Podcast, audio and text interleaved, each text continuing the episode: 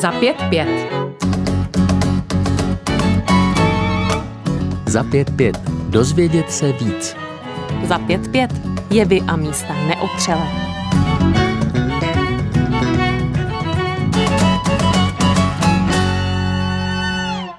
Jednou jsme spolu v Berlíně málem vypadli za jízdy z taxíku, jehož dveře se nečekaně otevřely.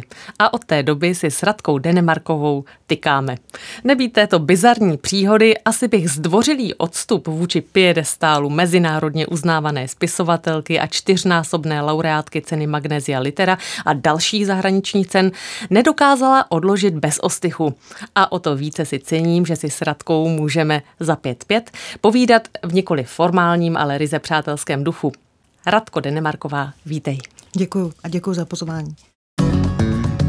Za pět pět s Hanou Šarfovou. Radko, říkala si, že se ti takové věci, mám na mysli ten taxík, dějí často. Je to tak?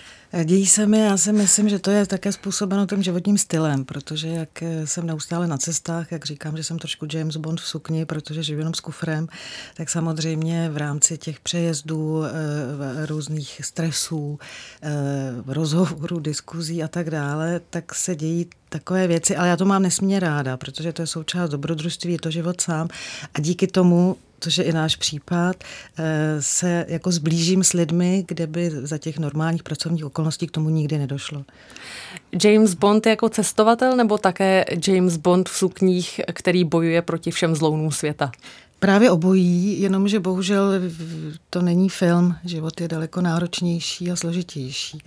Takže proto je to v tom vlastně ta ironie, protože zbraně, které já mám, to, to je slovo, neústupnost, nebát se a to je daleko složitější. Nedávno si pokřtila svou nejnovější knihu Čokoládová krev. Jsi ve stavu mezi knihami, mezi tou dokončenou a nenačatou, nebo se hned vrhla na některé z dalších témat, které už určitě stojí v pomyslené frontě a strkají se, aby přišla na řadu? Je to ten druhý, druhý případ, protože eh, těch témat je nesmírně mnoho, žijeme v náročné době, já to témata zakopávám a vlastně spíš mám strach, abych to, co chci, stihla napsat, protože nevíme, kolik nám zbývá času. Vím, že nám vždycky dáno, jako dáno dílo začít, ale nevíme, jestli nám dáno dílo dokončit a já vždycky pracuji paralelně na, na e, několika věcech, protože v nejdelší doba je promyslet vlastně jakým způsobem ta témata uchopím. A já jsem eh, i v případě čokoládové krvi, tu jsem začala v roce 2013, do toho samozřejmě život mi přinesl jiné příběhy a bylo nutné dopsat knihu Hodiny z olova. A měla, mám rozepsanou knihu, která se týká Tajvanu, ale bude zase o nás. Nápad si tedy nosila v sobě deset let. Jak taková idea zraje a kdy nastane okamžik, ve kterém je potřeba je rychle zhmotnit, zkrátka hodit to na papír? No v případě čokoládové krvi si myslím, že to byl tak vždycky, pro mě, pro mě literatura není oddělená, je to součást života, vlastně ve všech knihách jsem, jsem otištěná i já tím, tím, tím co žiju.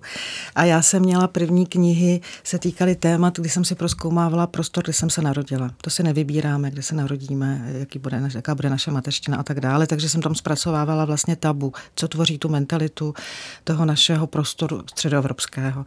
Pak jsem eh, vlastně psala knihy, které se týkaly, eh, že jsme součástí lidstva, to znamená příspěvek dějinám radosti, hodiny Solova a tak dále.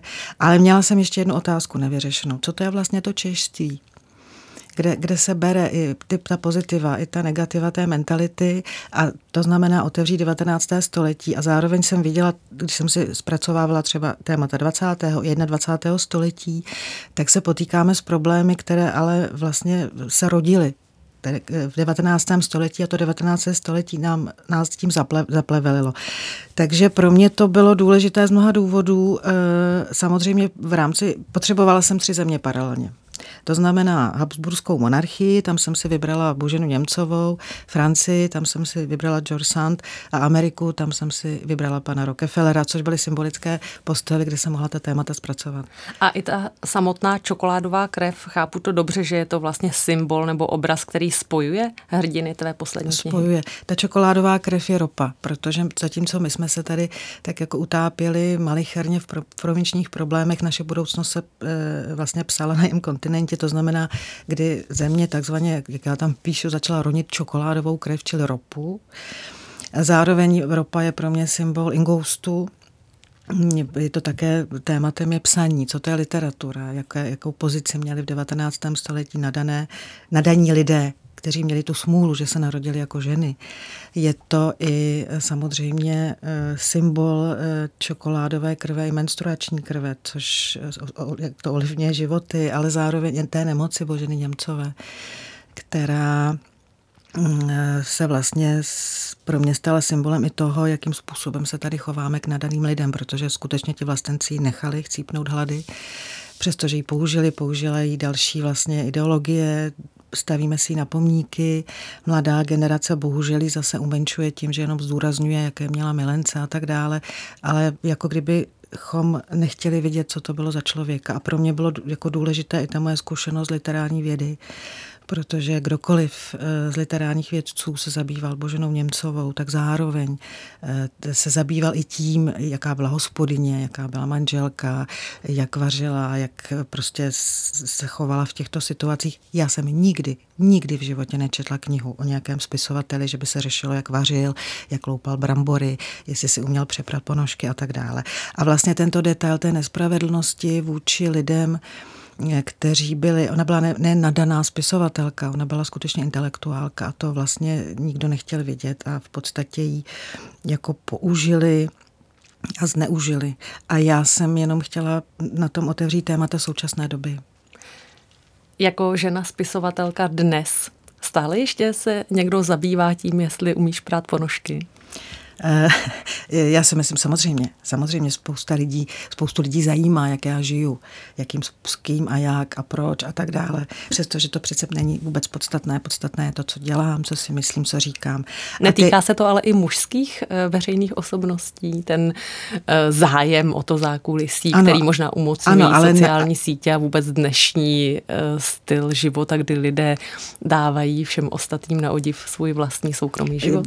To, má, to máš naprosto pravdu. Já jsem zase ti vykala, protože mám vždycky v těch médiích, že se má vykat, ale samozřejmě naše přátelství, které jsme spečetili v Berlíně, trvá. To teď nebylo nic, nic eh, osobního. Samozřejmě ta doba je taková, že často i nahrává lidem, kteří nic neumí, ale jenom tím, že vlastně propírají své osobní životy, jenom tím jsou zajímaví. Ale já, tady je důležitý jiný bod, že eh, pokud samozřejmě se vytahují něco jiného, to je třeba v politice, každý do, do, do veřejného života s tím musí počítat, ale tady, tady jde o to, že u těch žen se tomu jako lidé ještě vysmívají, když třeba muž žije sám nebo si zařídí e, život podle svého, tak je to vlastně nějakým způsobem je hrdina nebo je obdivovaný nebo pro mladou generaci je to cool, ale pro, pro člověka, který je v ženské kůži, tak neustále se očekává, že bude jako naplňovat jenom omezené role. A já to považuji za, za vlastně zločin, že pořád ta staletí, která jako nám vnutila ty patriarchální vzorce, ty mají v kůži muži i ženy. A já bych byla velice ráda, já se toho nedožiju, doufám, že se toho dožije moje dcera, nebo pokud budu mít vnučky, aby už to byl svobodný eh, svět pro všechny, protože se to ukazuje i v té dnešní době. Teď třeba v noci jsem taky nemohla, jeden z důvodů bylo, že jsem nemohla spát, že skutečně jsme zase, nepo, my jsme neratifikovali třeba istambulskou umluvu. A pro mě to je zpráva, že nejsme v civilizovaném světě. Pro mě to je zpráva, že ti lidé, kteří nechtěli ratifikovat, nejsou vlastně pro lidská práva pro všechny. To znamená, že je pro ně samozřejmé, že se někdo může někoho na základě kolektivní viny v podstatě, jakým způsobem se narodil, si někoho prostě pomučit nebo zabít nebo e, a tak dále. Kdyby se to dělo to samé mužů, myslím, že by to podepsali všichni. A já mám pocit, že právě chybí ta, to, to vnímání, ta empatie k tomu, že e, přece už je příšerné, že v 21. století do našeho slovníku se dostalo slovo, nové slovo femicida ve světě. To znamená, že někdo si může zavraždit druhého člověka jenom na základě toho, že ten druhý člověk je žena. A je to zneužívání moci, zneužívání síly a je te, proto prostě bylo důležité té v čokoládové krvi ukázat to v kontextu. Já bych si chtěla umět představit, jak vypadá tvé psaní, Radko, protože píšeš většinou o tématech, která jsou bolavá, která jsou těžká.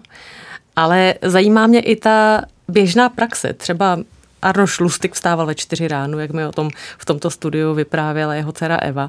Máš také nějakou rutinu, nějaké zvyky, denní dobu, kdy se ti dobře píše?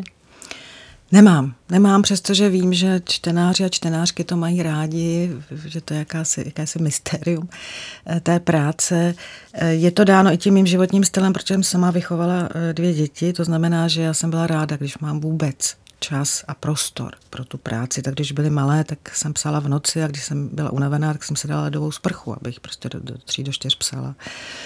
Velice mi pomáhá že to, že první vlastně verze těch knih píšu rukou, protože eh, ta ruka bolí, takže člověk se lépe soustředí, nepíše hlouposti, je to prostě ví, že to je nějaká vážnost. A vždycky mě překvapí, že to někoho překvapí. Je to generační věc, protože já taky hodně píšu rukou, ale překvapuje mě, nebo překvapilo mě, že mnoho lidí už vlastně tu propisku nebo pero do ruky nevezme a vezme si třeba tablet. Já myslím, že u mě to rozhodně není generační, že jsem právě zjistila, že to je, za, je to i úcta k té práci a přece po staletí lidé psali rukou, psali, měli prostě husí perka pero teď v té technické době se tomu divíme. A bylo to i z praktických důvodů, když byly děti malé, tak když prostě jsem byla s kočárkem, dcera usnula, jak jsem vytáhla sešitušku, nebo jsem čekala na, na kroužek, kde, kde byly a tak dále. A bylo to snažší. A zároveň mě ta technika vadí v té první verzi, protože to je nějaký článek mezi mnou je to a tím intimním vztahem k tomu textu. A samozřejmě ta technika je jako snadná v tom, že to rychle vymažeš, nebo rychle můžeš a tak dále upravit. A to já vlastně nechci, protože s každou knihu začínám znovu, riskuju, vymýšlím nový jazyk a nejdelší část eh, jako je promýšlení. To vlastně těžko je vysvětlitelné, já vlastně nejvíc toho dělám, když paradoxně to vypadá, že nic nedělám a naopak ta hlava jede na plné obrátky. Říkala si, že si při psaní rveš z těla kusy masa, takže to bolí. To bolí, ale já mám pocit, že to jinak nejde dělat. To je ta skutečná literatura, protože já nikdy nechci dělat čtivo ani produkty, s tou každou věcí od nuly riskuju, eh, jako otisknu se tam. Samozřejmě jsou momenty, že vím, že by to bylo snažší, že už dál nepůjdu na tu dřeň.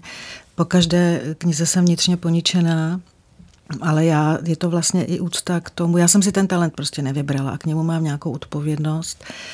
A zároveň mě jako v té naší době děsí, že kdokoliv, hlavně na těch sociálních sítích a tak dále, může napsat cokoliv, eh, kde jako agresi a nenese za to odpovědnost. A já mám pocit, že každý i za každé slovo, které vysloví, napíše, má nést odpovědnost. Dá se říct, že knihy, které píšeš, často bolí číst, takže je bolí i psát?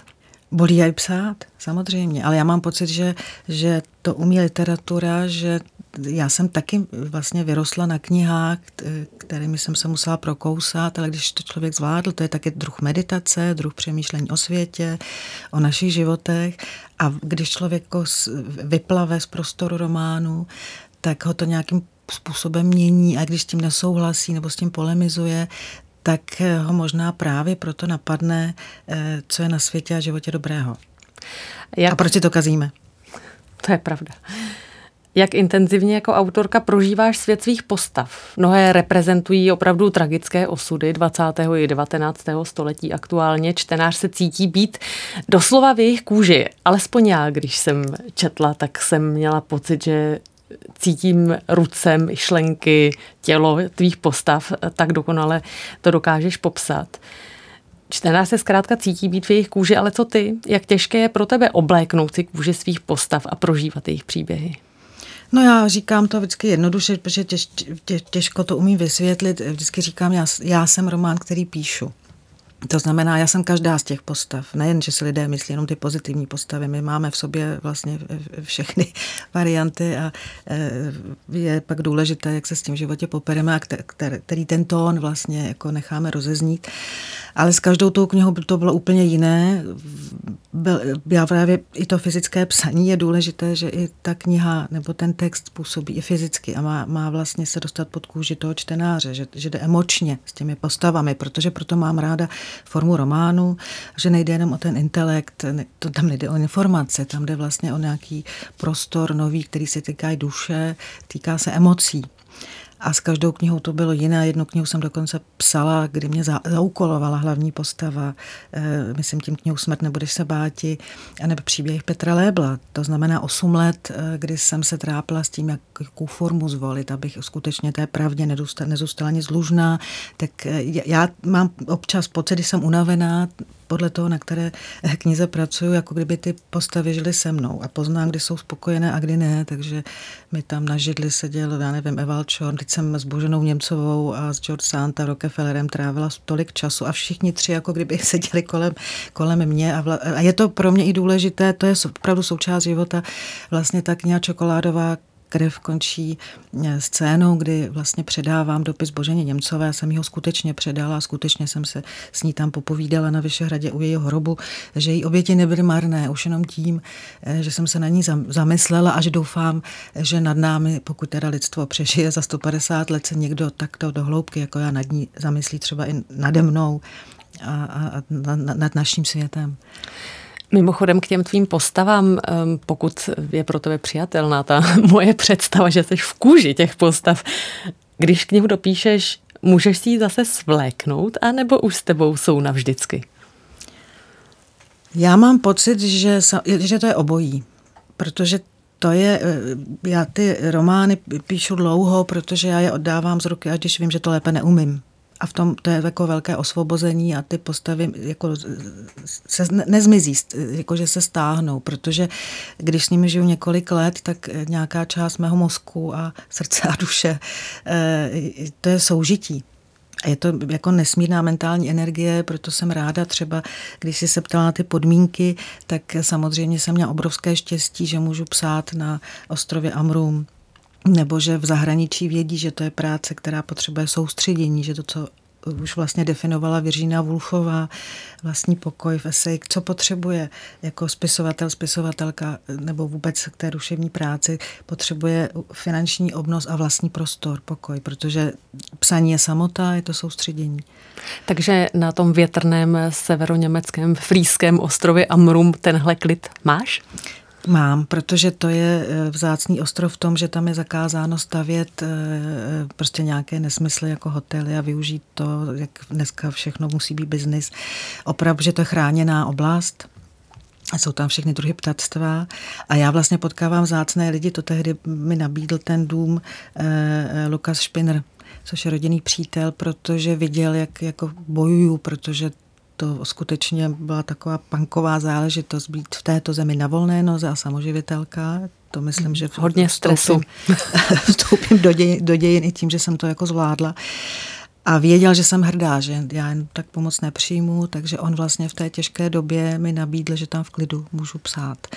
A to vlastně oceňuju až s odstupem eh, eh, těch, těch mnoha let, takže to byl, tam jsem se mohla jako usebrat a zase jít do bojů toho, v tom šíleném světě, v jakém žijeme, protože tam to je, to je luxus. Já můžu jít hodiny po, po břehu Severního moře, jsem tam jenom já a vítr a nikoho nepotkám.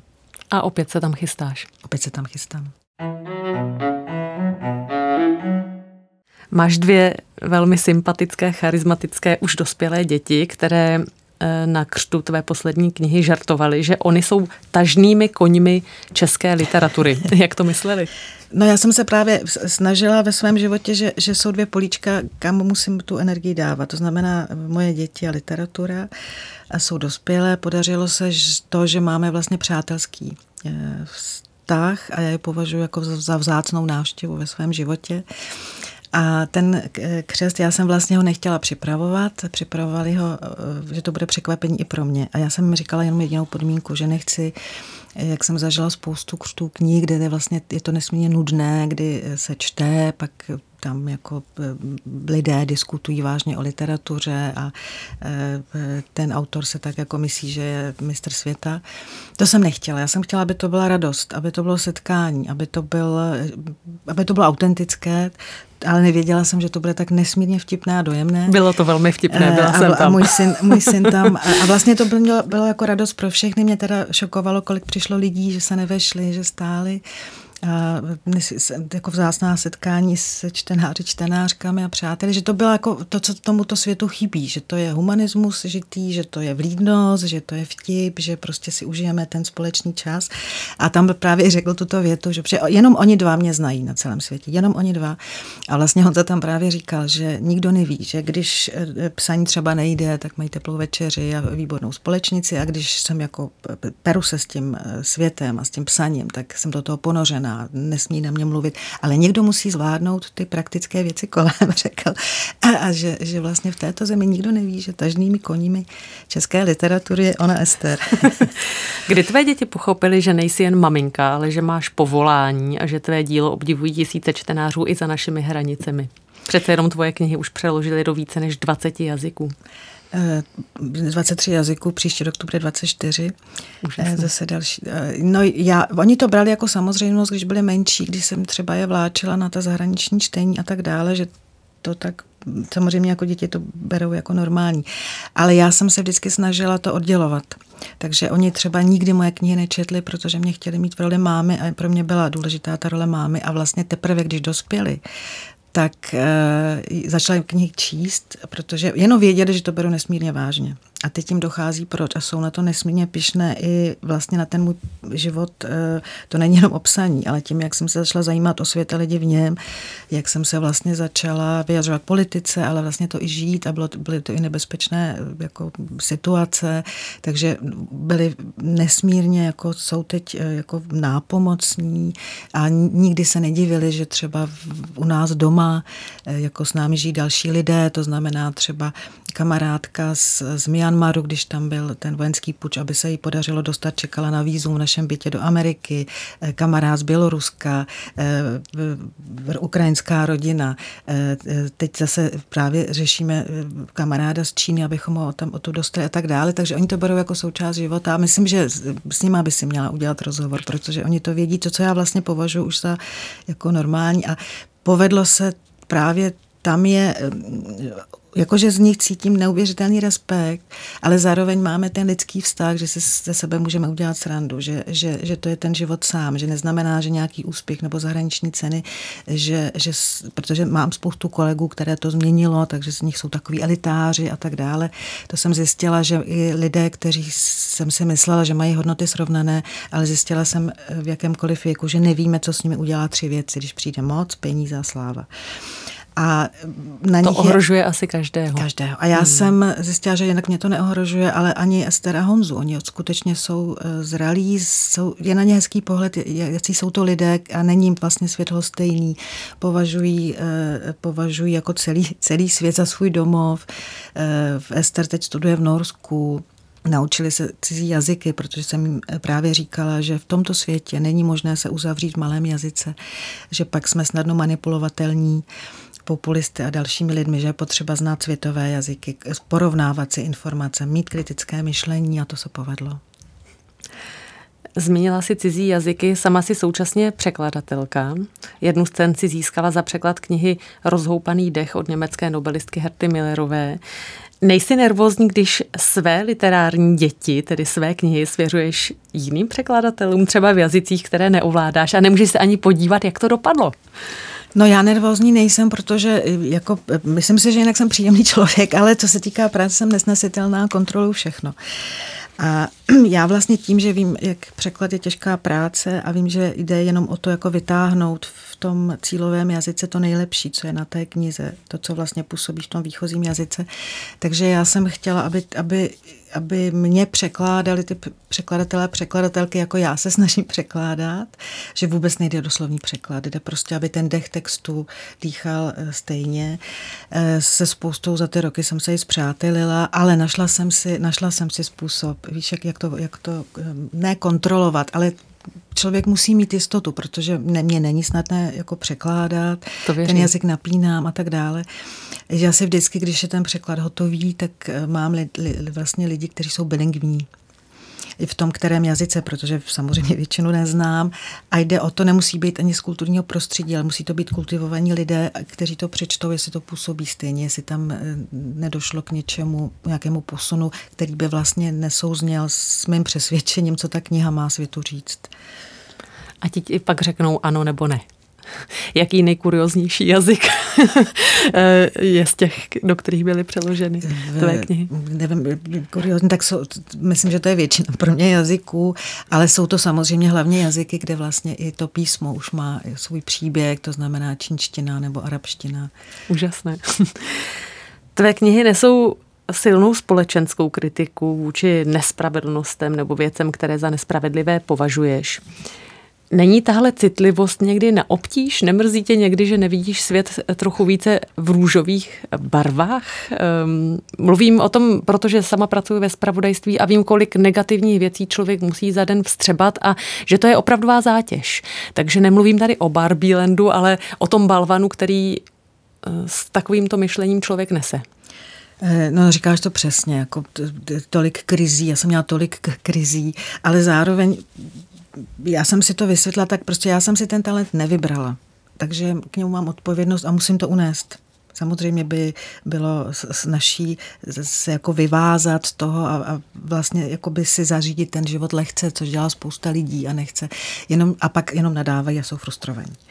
A já mám pocit, eh, že to dělám paradoxně právě proto, že mám ten život ráda, Mám lidi ráda a jenom chci ukázat, pojďme to jako okruček udělat lepší, jakým způsobem. A to vlastně umí literatura, protože moje knihy tam ne, není nejdůležitější ta teda složka, která je tak dráždivá pro všechny, ten děj. Pro mě to je právě i, i, že se člověk ponoří třeba do toho jazyka, nebo to s ním něco udělá, dá mu to jinou perspektivu, nebo se na mě naštve. A já mám pocit, ze své kůže už nevyskočím a jestliže jsem to vydržela tak dlouho, tak to vydržím do smrti. Protože součástí toho je, to, to nechci ztratit, je to, co jsme úplně tady nás nezajímá. Jak ten jako systém, právě proto jsem to psala o tom brutálním kapitalismu 19. století, který tak začali obdivovat všichni oligarchové a populisté světa, dnešního světa že takové to šílená, šílená chámtivost a sobectví. A my jsme zapomněli na, na to, že tak existuje soucit a empatie. A ta empatie sebou nese jako respekt ke každému člověku, že každý si nese, prostě si probojovává eh, v tom světě svoje místečko, se snaží vydlabat. A že i to, že jak lidé vidíme povrchu, neznamená, že víme o jejich vnitřním světě.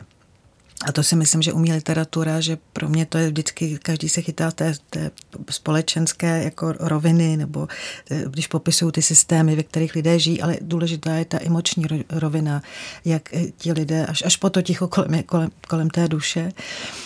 A e, pro mě vždycky je důležité, v každém románu vlastně mám témat hodně a několik románů v jednom, protože všechno souvisí se vším. Takže pro mě je vždycky nej, nej, nej, jako nejtěžší se soustředit, aby to na první pohled jako působilo lehce, že tam je toho tolik, e, což třeba vím, že hodiny z olova v zahraničí jsem měla moderátory, kteří mi řekli, že to, až když to čte po třetí, tak jim dochází zase další vazby a tak dále.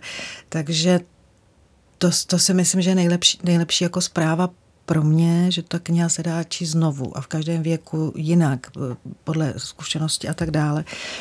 A to si myslím, že i jako pro mě cesta, že, že, že mám pocit, že ani románová forma ještě neukázala, co umí. E, ne, nemám ráda větu, že už všechno bylo napsáno. Není to pravda. Žijeme po každé v době, něco ve vzduchu je nového, něco a to nového je potřeba jako zachytit, případně varovat. Něco je ve vzduchu. Ty si na křtu poslední knihy dostala darem něco jako křišťálovou kouli, tedy malý odkaz na zvláštní skutečnost, že témata, která ve svých knihách zvedáš, se často později stávají skutečností nebo výrazným předmětem společenské debaty. Čím si to sama vysvětluješ? Jsou to nějaká citlivá tykadla nebo vnitřní čidlo vnímavé na společenské vanutí? Já, já vlastně, mě to samotnou překvapilo, často mě taky překvapilo, když jsem třeba varovala, tak mi nikdo nevěřil a uběhlo několik let a vlastně najednou to byla realita, takže pak se mě lidé ptali, jak jsem to mohla vědět. Já mám pocit, že to je součást asi toho té citlivosti, toho, co se děje, že člověk to vidí v nějakém kontextu. Eh, hodně mě třeba překvapilo, když třeba příspěvek dějinám radosti měli pocit, když se překládal samozřejmě se spožděním, to, že ty překlady nějakou dobu trvají, pak přišla doba mýtů a tak dále. Mě to vlastně vadilo, že ta témata tady byly vždycky, jenom že člověk vlastně otevírá to, co v tom ve vzduchu je a dává tomu nějakou formu, pojmenovává něco, co vlastně tady už, už existuje, ale právě proto, aby se určité věci neděly a taky. Já mám pocit, že ty knihy jsou pozitivní v jedné věci, že já vždycky se snažím i najít cestu, jak by to mohlo být lepší. Pojďme to, je tahle cesta, tahle cesta. A tím pádem vlastně, jak, jak se dělo i v politice, já nevím, třeba 2012, když jsem napsala text varování před, před eh, Viktorem Orbánem, taky mý kolegové v Maďarsku mi říkali, že to ne, že to prostě takhle dramatizuju a dneska eh, z těch pěti mých eh, nejlepších přátel čtyři žijí v Berlíně, protože už se tam nedá svobodně prostě psát a mluvit. Ale eh, to mě jenom ukázalo jednu věc, že i kdyby mi nerozuměl v tu chvíli nikdo, tak je potřeba varovat, protože vždycky je mezi prostor. Je mezi prostor, kdy můžeme něco změnit, protože když už dojde k nejhoršímu, tak, tak z toho se jako vyvazovat, teď myslím nejen politicky, ale samozřejmě i třeba v osobních vztazích. Takže já, já jsem, já bych byla radši, kdy kdybych tu pravdu neměla, kdyby se ty věci, které jako předvídám, nebo si myslím, že by to tak bohužel mohlo dopadnout, a ono se to pak stane, takže já bych byla radši, kdyby se to nestalo.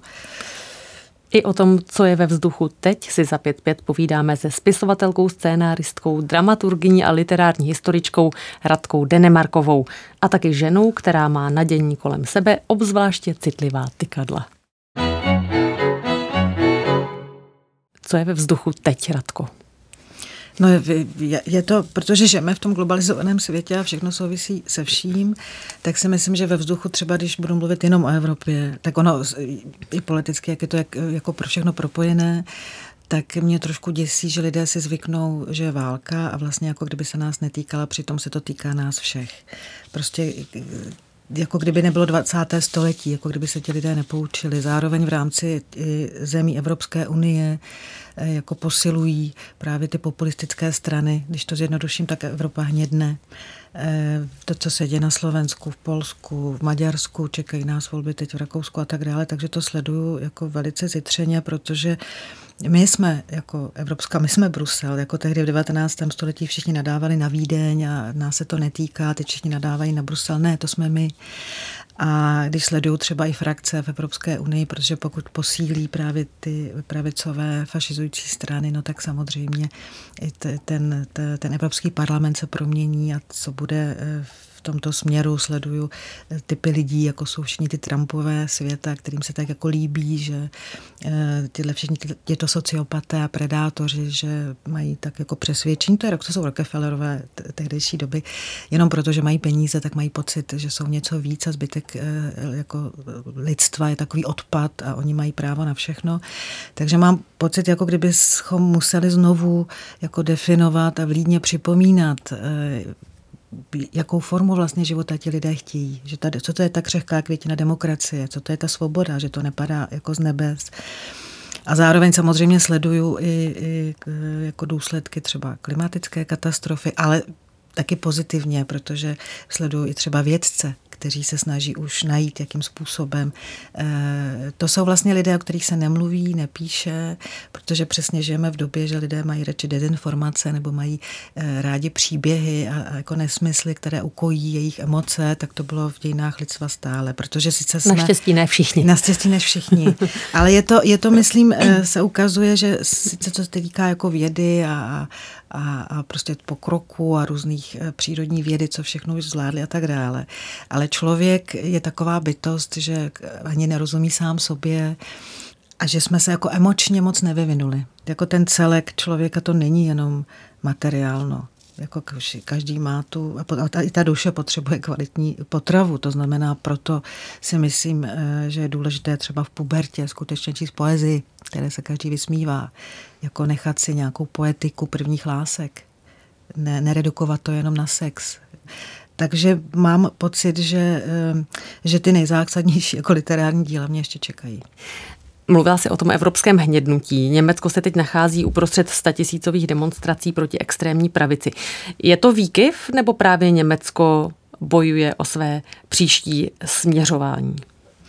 No já si myslím, že to je v každé zemi, třeba v Nizozemí, že jo, také zvítězila vlastně fašistující strana Ale myslím si, že právě ty demonstrace mi jako zase jako vlily naději, protože já mám pocit, že zapomínáme na to, že právě ta demokracie, je to sice její síla i slabost, že vlastně sama se vychovává své nepřátele, protože jim nechává prostor.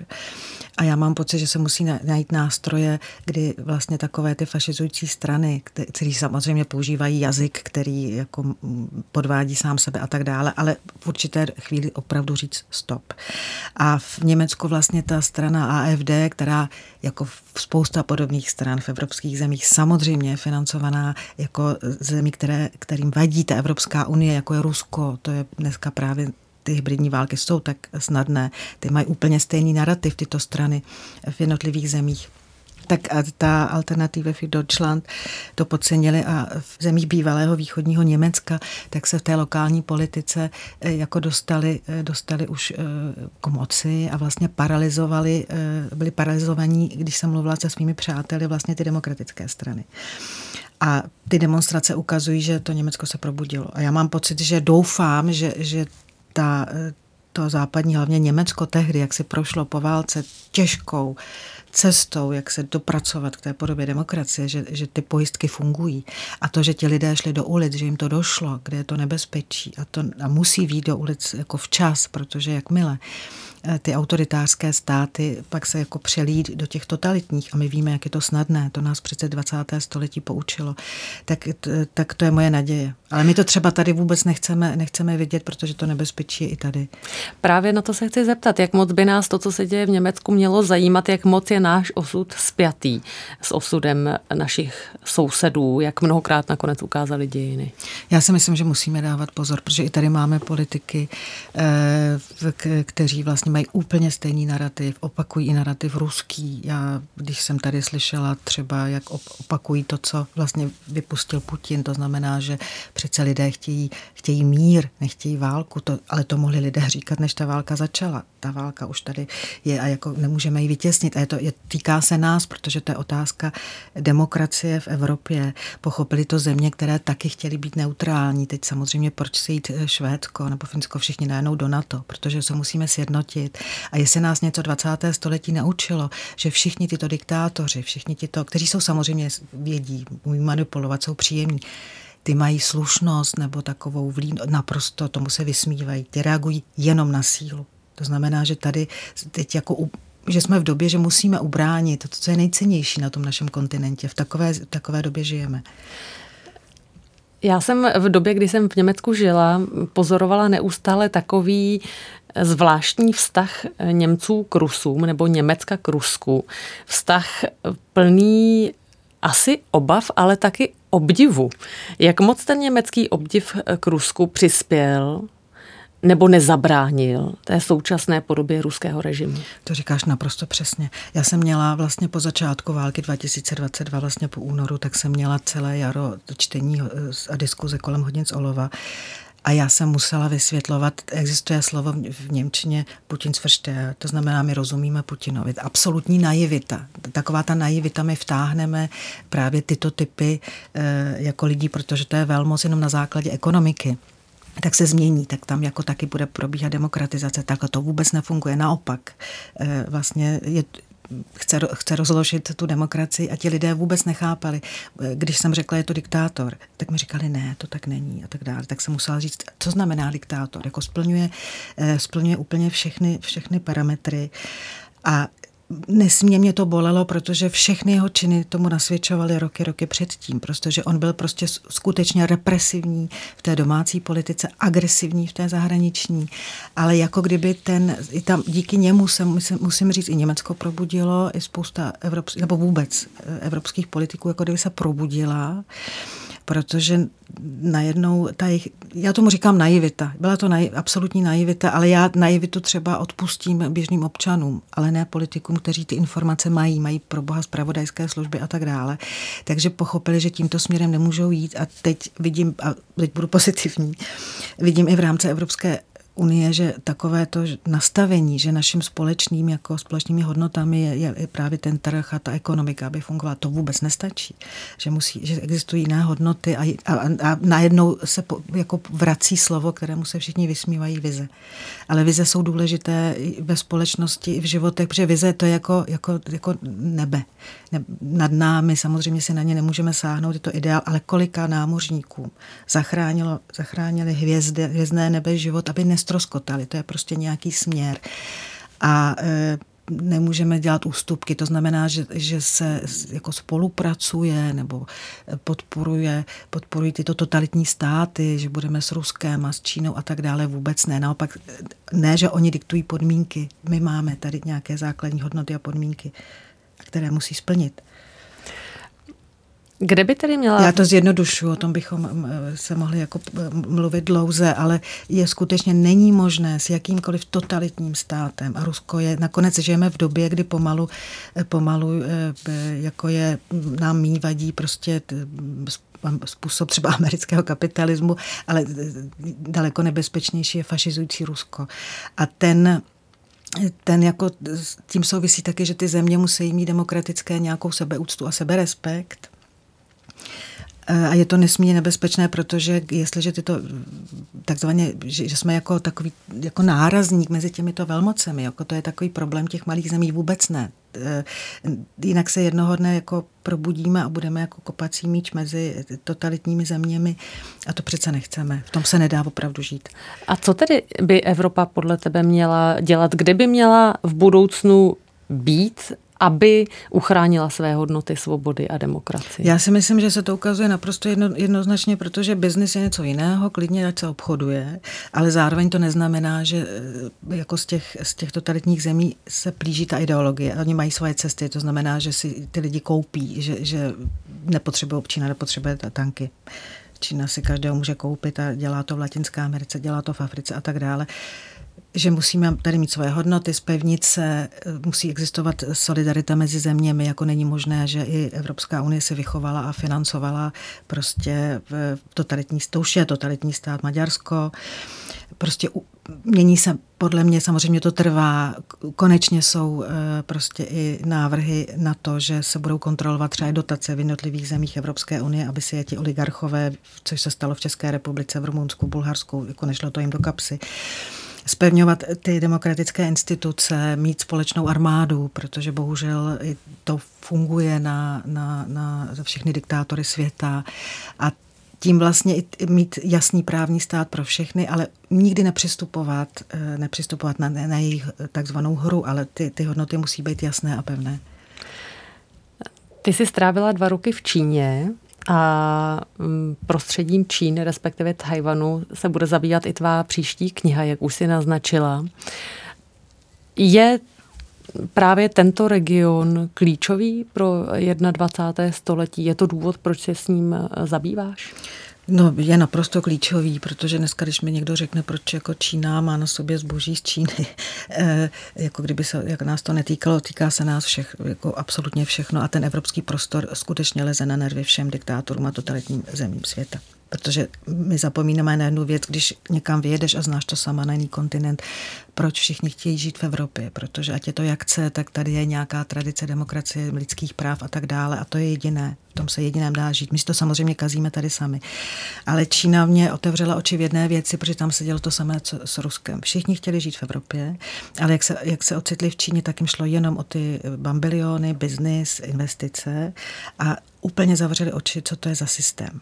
Ale jestliže s tím systémem spolupracuješ, znamená, že ten systém podporuješ a že mu dáváš jako eh, legální formu, proto taky ti všichni diktátoři světa tolik milují olympijské hry a různé sportovní akce, kde se jedině můžou prezentovat. A je to lež, je to Potěmkinová vesnice neuvěřitelného jako střihu. A já jsem byla fascinovaná tím, a to je, ta, to je to nové, v čem žijeme. Vlastně Čína je druh totality, který tu ještě nebyl a který všichni, jako ti diktátoři světa nebo populisté, to je jejich sen. Protože to je země, které se vede ekonomicky dobře protože oni byli jako chytří, ale oni, oni, jakoby, oni ty reformy hospodářské neudělali, aby podpořili demokracii, naopak, aby utožili svoji moc. To znamená vláda jedné strany Absolutní kontrola všech, eh, cenzura, totalita, nesvoboda, neuvěřitelných eh, jako eh, rozměrů, takže ti lidé jsou kontrolovaní a jsou redukovaní jenom na, na, na, na, na konzumenty.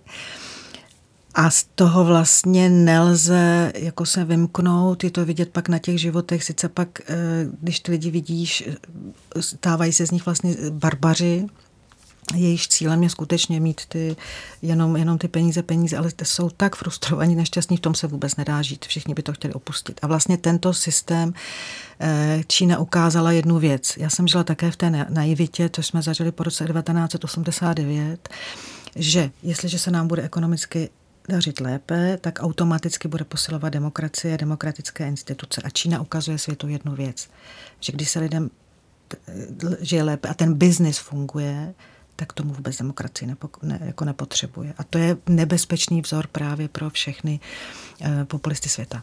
Takže zůstaňme ostražití a těším, ostražití, a těšme se na tvoji další knihu, která do tohoto regionu míří. Radko, ať se ti všechno daří, ať eh, máš plné ruce, hlavu i srdce inspirace a ať eh, tvou knihu brzy uvidíme.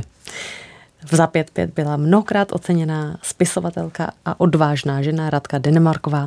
Moc krát ti děkuji, já děkuji za tvůj čas. Já děkuji, já jsem myslela, že jsme ještě ani nezačali si povídat.